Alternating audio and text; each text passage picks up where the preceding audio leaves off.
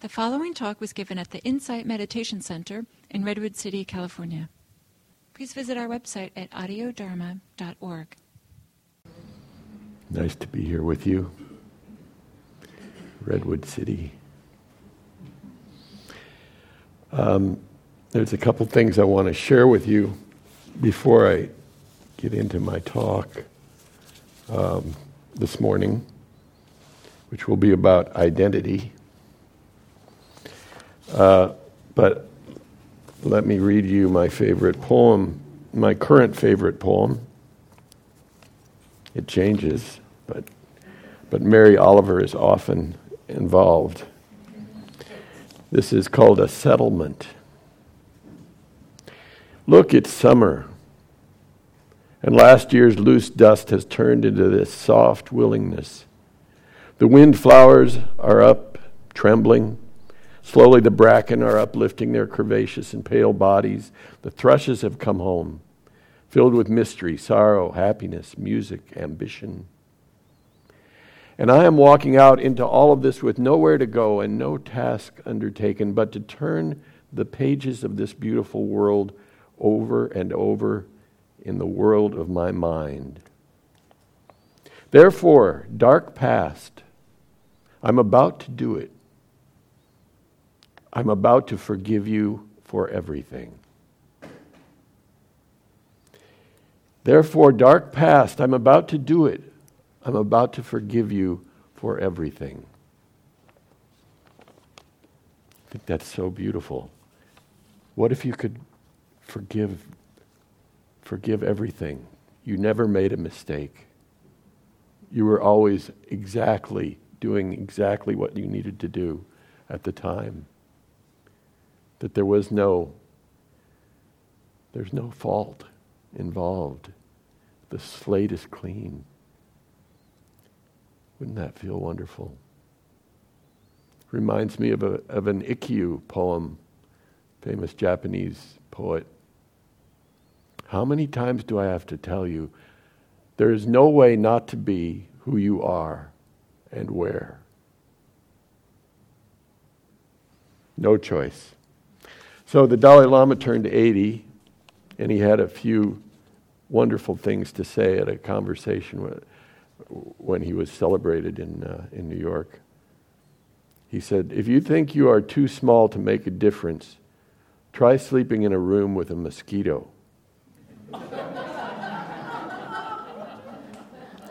he also said, Know the rules well so you can break them effectively. And this line compassion is the radicalism of our time. With the Dalai Lama and Pope Francis both on the planet, there is hope. There's hope. So, um, this morning I want to talk about identity, and it's really a talk about Dharma and deep ecology and how they kind of meet, and Dharma and science and how they meet, the Buddha and Darwin, how they might have gotten along quite well. Um, I've, I've joked before, and I'll do it again right now, that all of the Buddha's teaching can be summed up in a knock knock joke. So the disciples come to the master and they say, and the master answers with the number one question, spiritual question Who's there?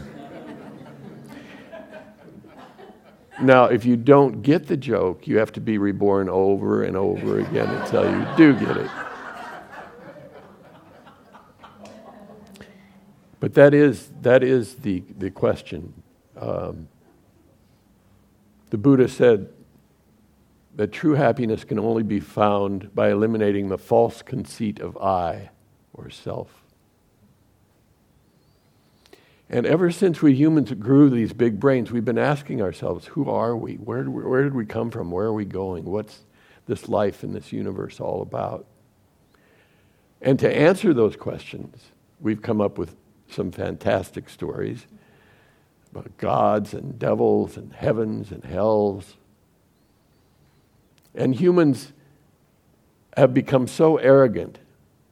We believe the entire universe was made just for us, that we were separately and specially created. Some of us even believe that we were created in God's image. That God looks like this. Go figure. And, and our major religions have come to regard the earth as a kind of training planet, a place where you come and you learn some lessons or burn off some karma, and then you get to go off to some other place where you truly belong. but those, those stories are not only old and a little ludicrous, uh, but they're dysfunctional. They take our reverence away from this world, and they remove the human from the web of life. It may be one reason why these, these old stories may be one reason why we are creating such havoc on the planet. Luckily, we're starting to tell ourselves a new story. And the new story says we are intertwined with all and everything. In physics, they talk about entanglement. Or the chaos theory, which says that, you know, every time I move my hand, the whole universe is involved. The new story tells, tells us that we are related to all the life that's ever lived. All of us descended from the same single celled beings. All of us cell brothers and cell sisters. Can you dig it?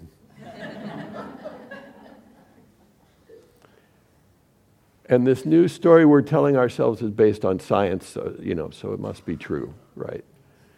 Um, I call it the latest, greatest story ever told. It's really interesting. The Buddha was really a great scientist.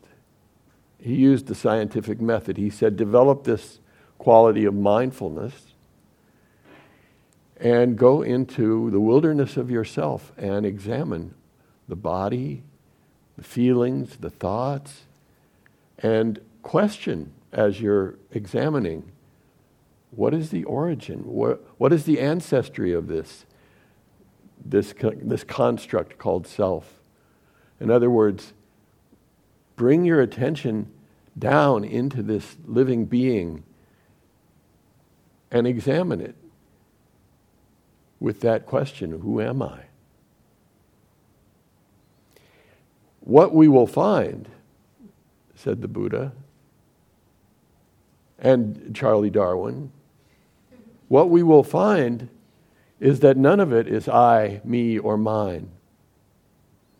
That we co arise with all things sun, atmosphere, earth, elements, that there are so many factors in our experience that create our experience. To impute a self in there is a stretch, a real stretch. And I think probably everyone in this room believes that the story of evolution is true. But we probably we don't really get it yet. We haven't really discovered the spiritual message of that story. I think that we need meditations about evolution and uh, rituals and songs and dance the fact that we are part of this ongoing story, this unfolding story of life on this planet. I thought, well, we could start by chanting the table of basic elements. Hydrogen, helium, lithium, beryllium, boron, car. That's kind of mantra quality with all those ums and ons and When we meditate, we bring our attention down from the story of our life to the fact of our life, and we actually begin to feel ourselves as living beings. That can happen. That happens. And with a little reflection, it happens more. Just feeling life with this unique condition inside of you. with your breath. With every breath, with a little reflection, you realize that you are exchanging nutrients with the plant kingdom. That with every breath, you become a cell, a part of the great breathing of this planet, which is continually breathing. One of its characteristics.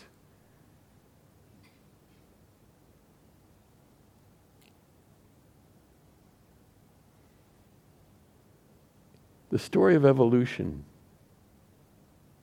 tells us that we are part of all of this. We're actually created by all the life that came before us. Richard Dawkins has a wonderful reflection. He said, You go back 400 great grandfathers. You know, all of us can do that. You'll see someone who looks pretty human, but maybe maybe your grandmother wouldn't mate with this, this being that you saw. A little, maybe a little slope head model skull, you know, the little flat thing. That, um, go back a million five hundred thousand, one and a half million great grandfathers. We all can do that too. And you'll have a picture of a fish. Some of your relatives were scaly and could breathe underwater. Phenomenal, huh? Last century, uh, mid century, Dr. Paul MacLean at the, at the National Institute of Mental Health was investigating the evolution of the brain and realized that we don't have a brain, we have three brains. Uh, right now, inside your skull is a fully functioning reptilian brain, the brain stem, the fully functioning uh, mammalian brain, the limbic system, and the neocortex of a new human brain. And there's growing evidence, research, serious scientific research, that indicates that we use our new hum- human brain mostly to make excuses for the behavior generated by the other two brains. not, not kidding that we aren't so much rational animals as we are rationalizing animals. Consciousness comes in late in the game.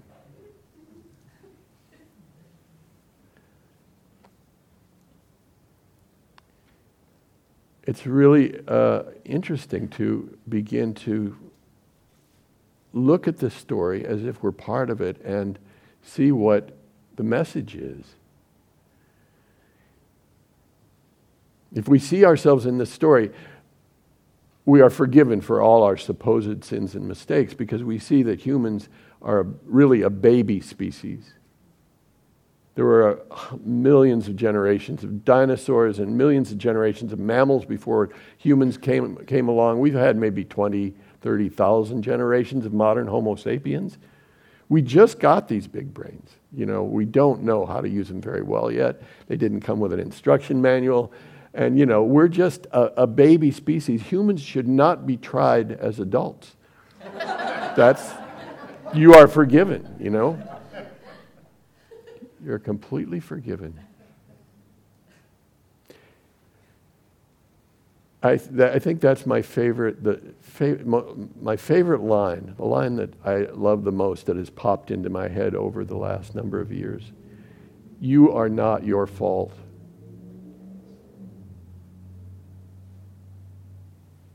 Doesn't that feel good? But if we see, if we see ourselves in this story of evolution, our family increases a million, million fold. We see we're, we are related to all living beings through this miracle molecule, DNA, this elegant spiraling double helix, deoxyribonucleic acid, much too cold and clinical, a term for this magic substance that seems to be what separates life from non life. All, all life is guided by DNA. So I'm trying to create a new acronym. I'm trying to get people to, when you see or hear the letters DNA, think divine natural abundance. DNA, divine natural abundance, and kind of giving it a spiritual spin. You probably know this, you may not. Uh, 99.9999% of your DNA is identical to the DNA of the person sitting next to you. The instructions for building and maintaining you are almost exactly the same as the instructions for building and maintaining me and the Dalai Lama and House Speaker John Boehner and o- Oprah, Britney Spears. We, we share uh, our, our individual differences, just a thin coat of paint over the basic human design. Um, we share over 98% of our DNA with chimpanzees, nearly 90% with mice. With mice, that's because most of the information for building and maintaining you is information for building and maintaining a basic mammal. We share nearly 50% of our DNA with worms, and hold on, 30% almost with yeast. Now, if we declare ourselves divine, is the slime not also divine? And if not, where do you draw the line? Who, get, who gets a soul, you know? Snails, mushrooms? See, the story of evolution doesn't deny our divinity in any way. It may deny our exclusive divinity, however. It's a great uh, t shirt put out by the biology department at UC Santa Cruz. It says, You share 25% of your DNA with bananas, get over yourself. that's, the, that's the message.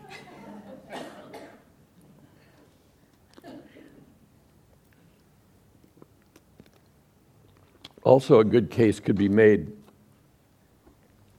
that the universe was created for bacteria, single celled bacteria and microbes. And they were here first, right? They appeared on Earth 3.8 billion years ago today. Happy birthday to you, too.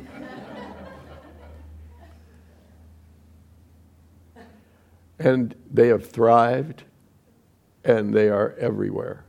There, there's all these news stories coming out about your biome. Turns out that there are more individual living beings inside your mouth right now than all the humans that have ever lived on planet Earth. They have churches and houses and roads, whole civilization between your cheeks.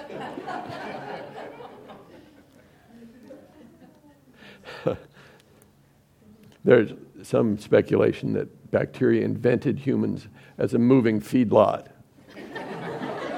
get, you get room and board in a tour of the neighborhood, you know.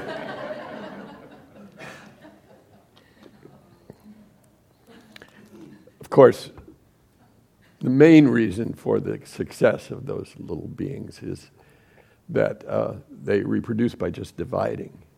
You don't have to take each other out to dinner first or anything.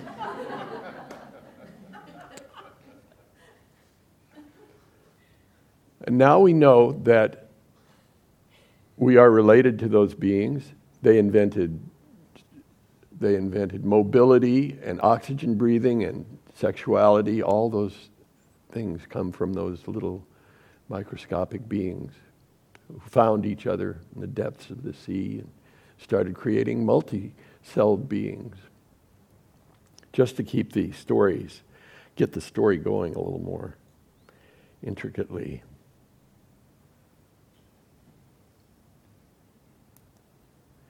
But we are, uh, we are a new kind of animal now, human beings. I hope you're not offended. That is how our eminent scientists classify us. I know some of you are in denial. You know, you go to a supermarket or a cafe, there's a sign in the window, no animals allowed. People walk right through. They just, no animals here. Well, I think we should be proud to be part of that kingdom of beautifully arrayed creatures. But we are, we are a new kind of animal. Our ancestors came down from the trees about four million years ago, four or five million years ago. Among them was an ape woman who the scientists have named Lucy, the mother of us all. So we can assume that the father of us all was Ricky.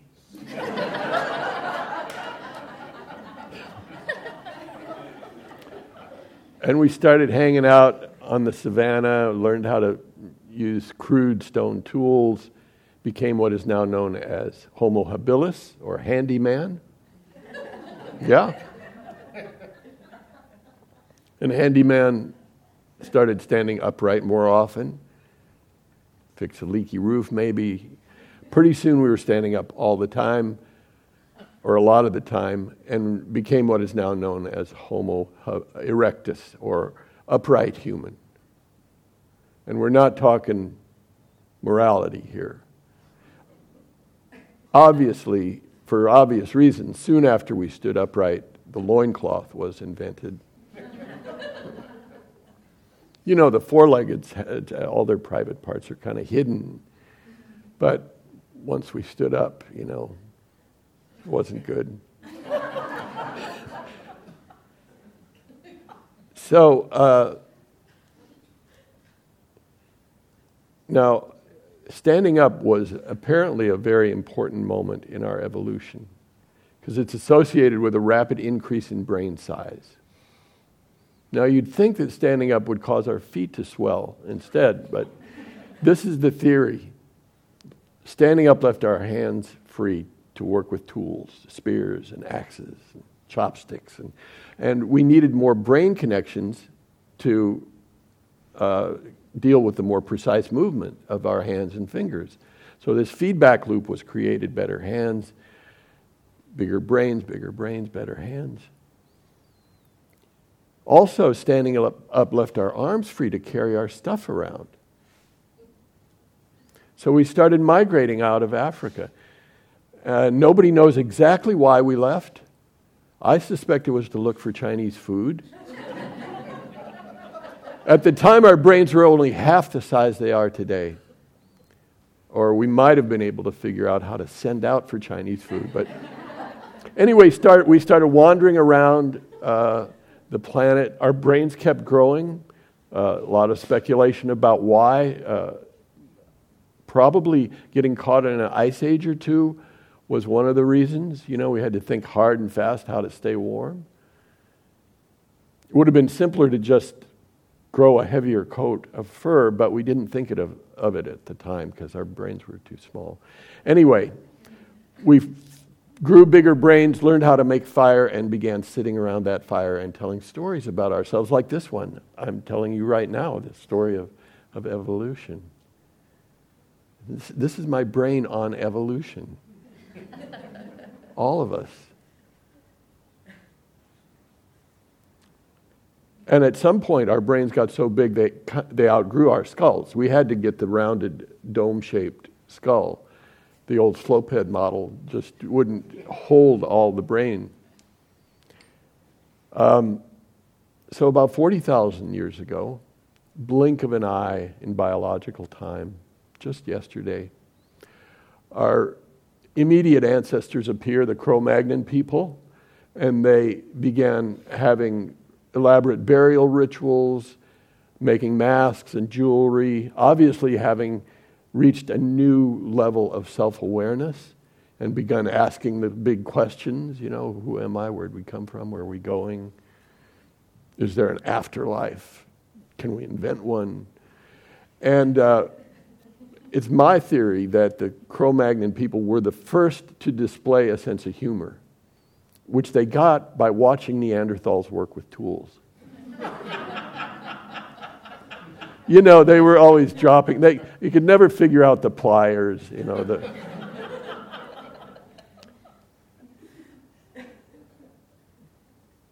so, 10,000 years ago, 10 to 12,000 years ago, the last ice age is beginning to melt, and our great, great, great grandparents are beginning to work with agriculture, live in cities.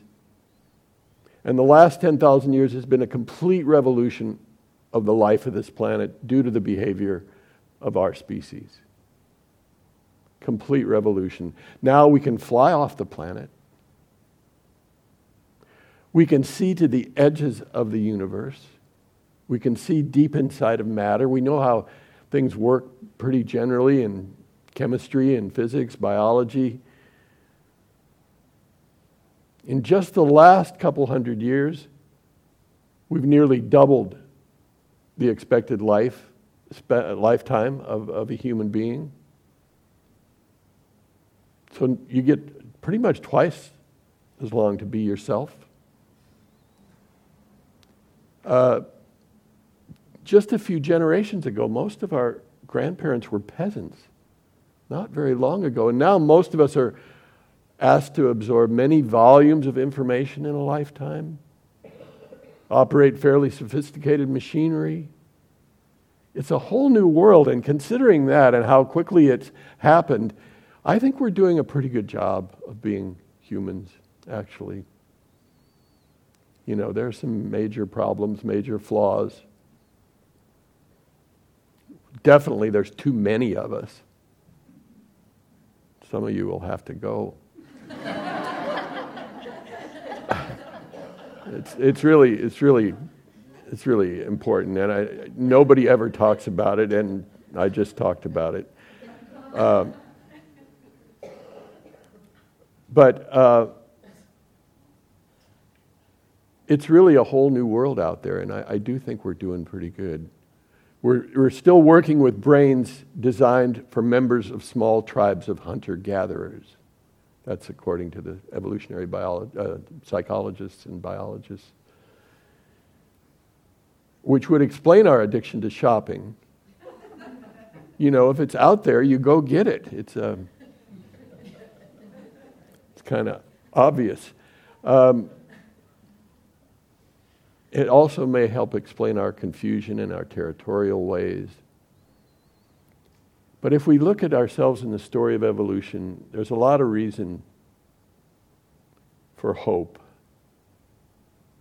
We see, first of all, that life has survived all sorts of catastrophes continents bumping into each other, comets crashing into the earth, ice ages, plagues, Henry Kissinger. We have, life is tough and may very well survive humans. Also, we see that just 2,500 years ago, the axial age, we had Lao Tzu in China, Socrates in Greece, the Buddha in India. Obviously, a revolution in consciousness and self awareness. 2,500 years ago, a blink of a blink of a blink of an eye in biological time. We're just sort of waking up.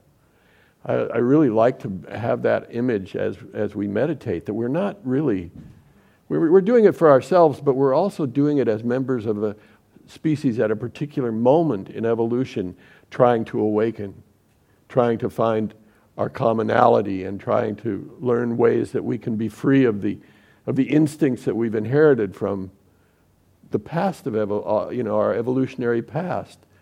Can we gain any freedom over these? Do we have to be aggressive and acquisitive. acquisitive.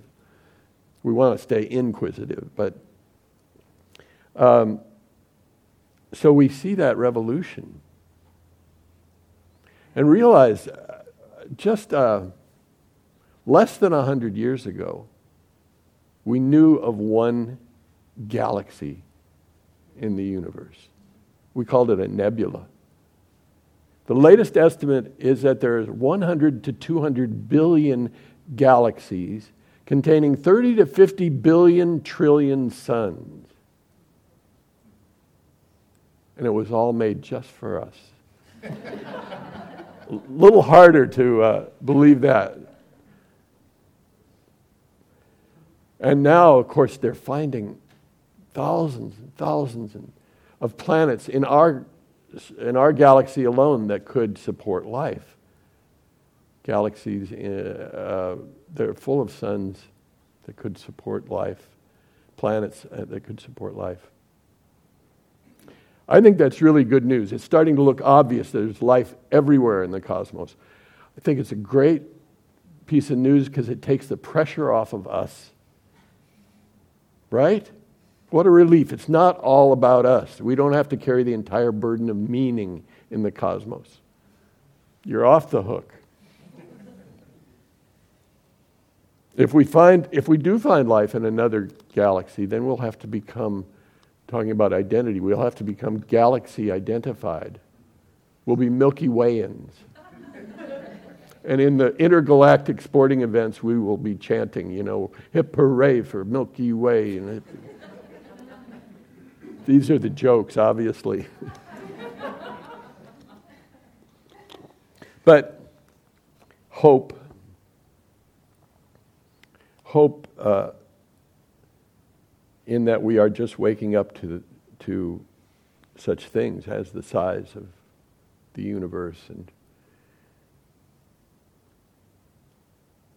we now know that life has gone from a single celled being to a being with a hundred trillion cells. That's you me.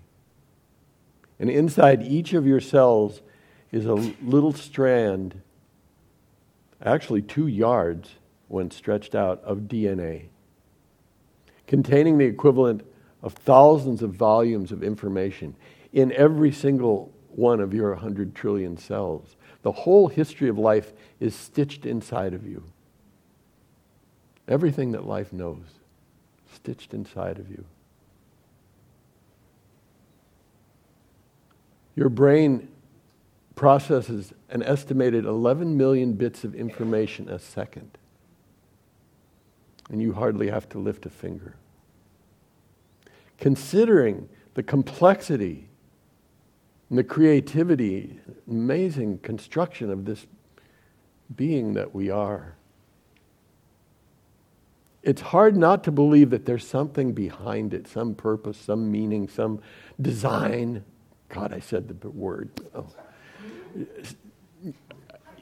This famous, the famous scientist E.O. Wilson, beautiful writer, great, great scientist says to imagine a human being being created through random chance in the universe is like trying to imagine a hurricane blowing through a junkyard and creating a 747. Something going on. We don't know what it is. But it's so wonderful to be in awe of it and to have it as part of our as part of our tools to find liberation, to understand our place in this big story. I find it very uh, liberating. And, and also creating a new sense of belonging. You know, we're all part of this, this grand drama, this great experiment. I call it God's little biosphere project, you know. And when I get depressed or discouraged, I often try to remember it's taken the universe 13.7 billion years to make me. There's cause for some self esteem. You know, what a project. 13.7 billion years working on me. So, seeing ourselves in this story, there's hope, there's liberation. And there's love for the world, which is where we want to start with our environmental work, doing it out of love. We're not going to save the, the, the planet, you know. It ain't going to happen. sun will burn out. We're just doing the best we can and trying to create as little suffering as we can and alleviate as much suffering as we can while we're here.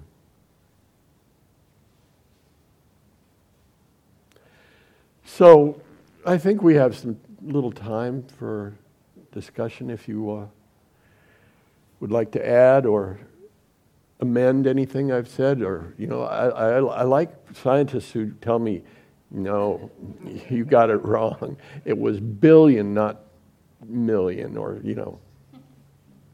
Remember Are you old enough to remember when million was a big, big number? I've been playing a game with, with friends. We, we start a sentence by, I'm so old I remember, and then you fill in. So uh, some of our, I'm so old I remember when the only people who had tattoos were in the Navy. or I'm so old I remember when women were embarrassed if their bra strap was showing. Remember? I'm so old I remember going out and getting in my car and driving around for entertainment purposes. it was called going for a ride. I'm so old I remember the 1900s.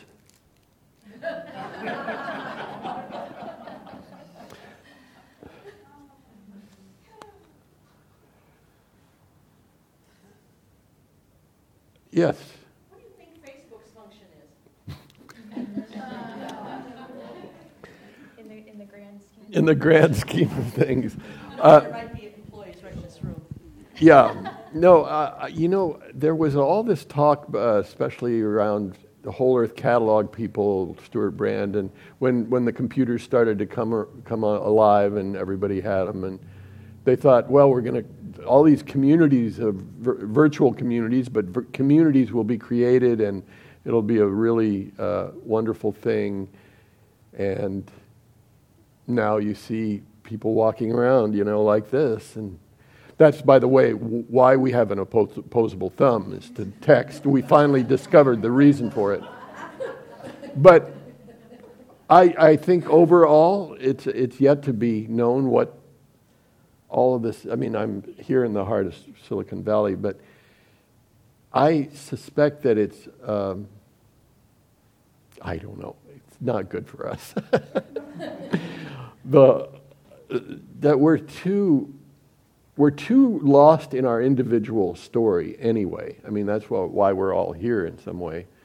And uh, when you can go into your own entertainment world um, through the screen, it sort of cuts you off from, to some degree, I think, from connecting with people on an energetic level. I'm just old, you know, I'm old and in the way. I'll be gone soon. Do what you want.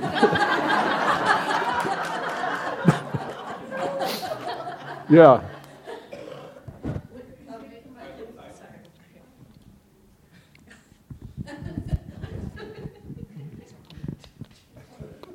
That was a wonderful talk. Thank you. And I'd like to, it, it, occurs to me as you're talking that as, as exciting as the story is, I think that when I was in college, we did not know about DNA. Yeah. When, when I was in college, we did not know about tectonic plates. So, yeah. So think about what's going to happen in the lives of yeah. some young people in this room that we can't even imagine. Really, thank you for saying that. Yeah, it's a revolution. Yeah. When did uh, when did they discover the DNA? Was it the fifties? Mid fifties. Mid fifties. Yeah, yeah. And, and, tectonic plates the same time. Uh-huh. Period. Yeah, I, I, don't, I don't think we really have absorbed the new information. We at least haven't turned it, it just like, you know, you know that everything is changing all the time, and it, but it's not until you can kind of integrate that into your, the marrow of your being, your behavior doesn't change. You don't, you still hold on, you know, as if it wasn't true. Anyway, thank you. Um, Again, uh, thank you for your talk. I really appreciate that. Um, I I studied evolution in, in, grad school, and so I've been kind of processing some of this too alongside Buddhist practice because it's, it's, a little bit mind blowing, and you kind of can't get your mind around it. Um, but I, I, guess it seems like there are some basic things because if uh, I feel like when I get too much into the numbers it's like my brain can't really intuitively understand even a thousand miles away, and then I start thinking about billions of years, and it, it just doesn't really go anywhere. Right, right. Um, but like when I when I'm hanging out with my um, you know, with my nieces and nephews, and I can, and we're like at the beach or everything, and I, and they're like, "Where did all this come from?" And be like, "Well, you know, you basically started with this giant ball of hydrogen helium gas. You left it alone, and you ended up with rose bushes, giraffes, and human beings. Like, if that's not a miracle, I don't know what is. Yeah. You're related to all of life. Really? You have feelings. Your dog has feelings too, because you know you guys that that those parts of the brain have descended from the same Mhm. ancestor. Um, and but it seems like one of the most fundamental things is the, is you know like the idea of self Mhm. and you take a single human cell and you so i'm, look, I'm working on um, mitochondria right now so as applications to aging and stuff like that so Uh-huh. but it's interesting because they have their own genome that has a separate origin than the rest of the cell it was actually like a little bacterium that came and started living as this endosymbiont and then eventually that actually became one single organism so it's like even if you look at one single cell you can't really Mhm. that, that idea of being separate doesn't even work at that Uh-huh. level And the mitochondria figured out how to take the sun's energy and turn it into our living energy, right? Um, yeah, so the so so the chloroplasts in in the in plants, they have a similar story where they were something free living and then they started um, had the same relationship. But I guess after all that, where I get down to is like is like I've recognized that I have a fundamental like that the way I see reality is objectively different from how it actually is. So I guess I should meditate more. Never hurts, never hurts. I, just let me tell you, and, and also everybody, if, if you, I wrote a book called Buddha's Nature, which is about evolution and Dharma and how they, they kind of, the message is kind of uh, similar and they, they meet each other. The Buddha said, for instance, the body, he said, this body is not mine or anyone else's. It has arisen due to causes and conditions. For now, it should be felt.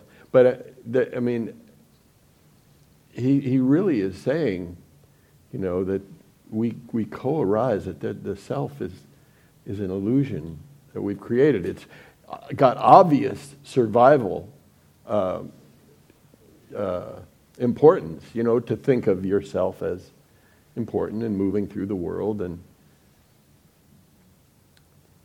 in fact, uh, a, a guy named uh, Damasio, expert on emotions, says that the whole concept of self, the whole feeling of being a separate self, comes from the fact that your brain is continually mapping your inner world and the outer world so that you can safely move through it. And uh, that's what gives you a sense of self. It's basically the survival programming. Anyway, yeah, get those mind- mitochondria. You got, you got any you can show us? Uh, you got to look real close.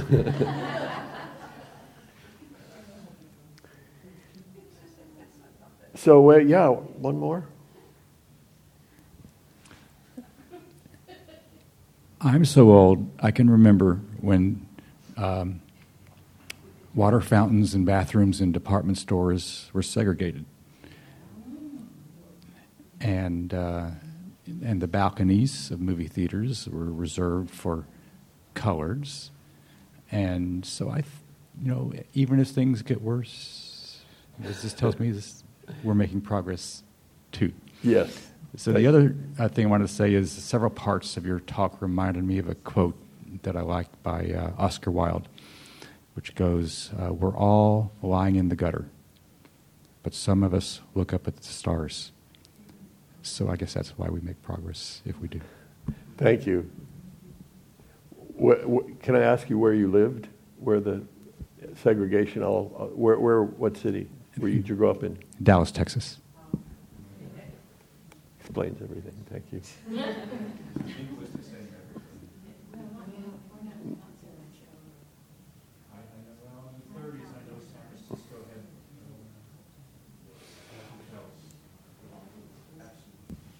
town in this country. Yeah, that's true. Their insurance redlining, you know. Anyway, let's, uh, all right, one more and then we'll sit. we'll close it out. This gentleman.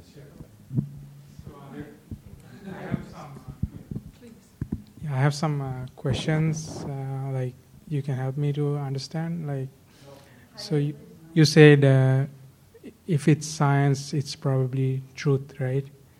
So I, I disagree with that. Like from the statement that this gentleman said, like by that by that his time, like people might believe there's nothing like DNA. So now we believe in something that scientists says like, oh, there's DNA and then tomorrow somebody else will tell some story some new research comes up and then people people like it. They say they have some uh, some evidence something like that. What is truth? I, I believe that truth never changes right? So if it's a truth it has to stay at the same same state after a million years 100 years whatever. What i think is like truth is Buddha's teachings is exactly true even today. 2500 years ago it was truth, and tomorrow it's truth. so that's the truth, Thank you. I think. Thank you.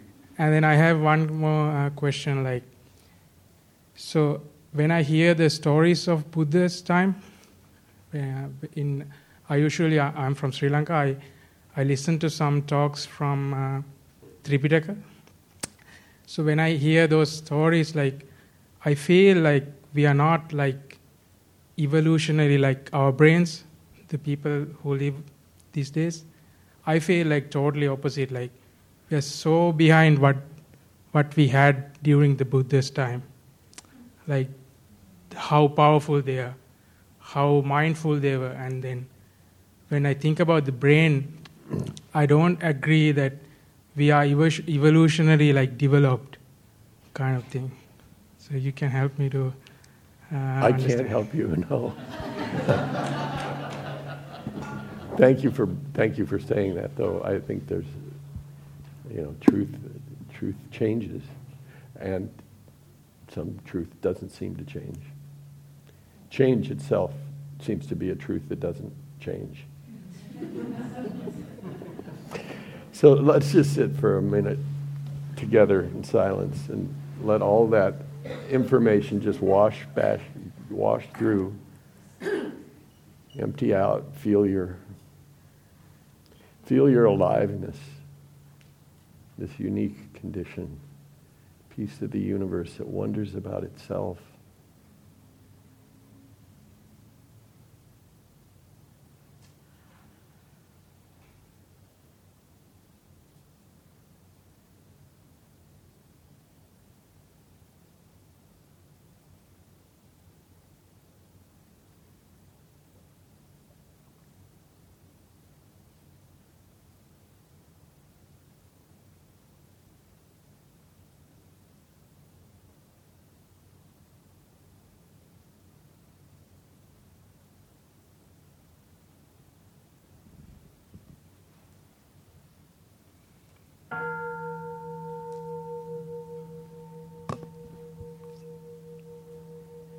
Just a reminder, our center is based on the help of volunteers and our own generosity. Today's potluck, we can use chairs out around the table, so as you exit, you might want to take a chair to place it near the table. And there's always um, opportunities for dishwashing and straightening up afterward. And our speakers and the operations are all based on your generosity. If you're so moved, there's a dana box at the at the uh, entrance. Thank you. And Wes, thanks for reminding me of the expression "dig it." this was- Thank you all. It's been a pleasure to be here with you. Our paths will probably cross again someday. Let's hope. Be well. Evolve well.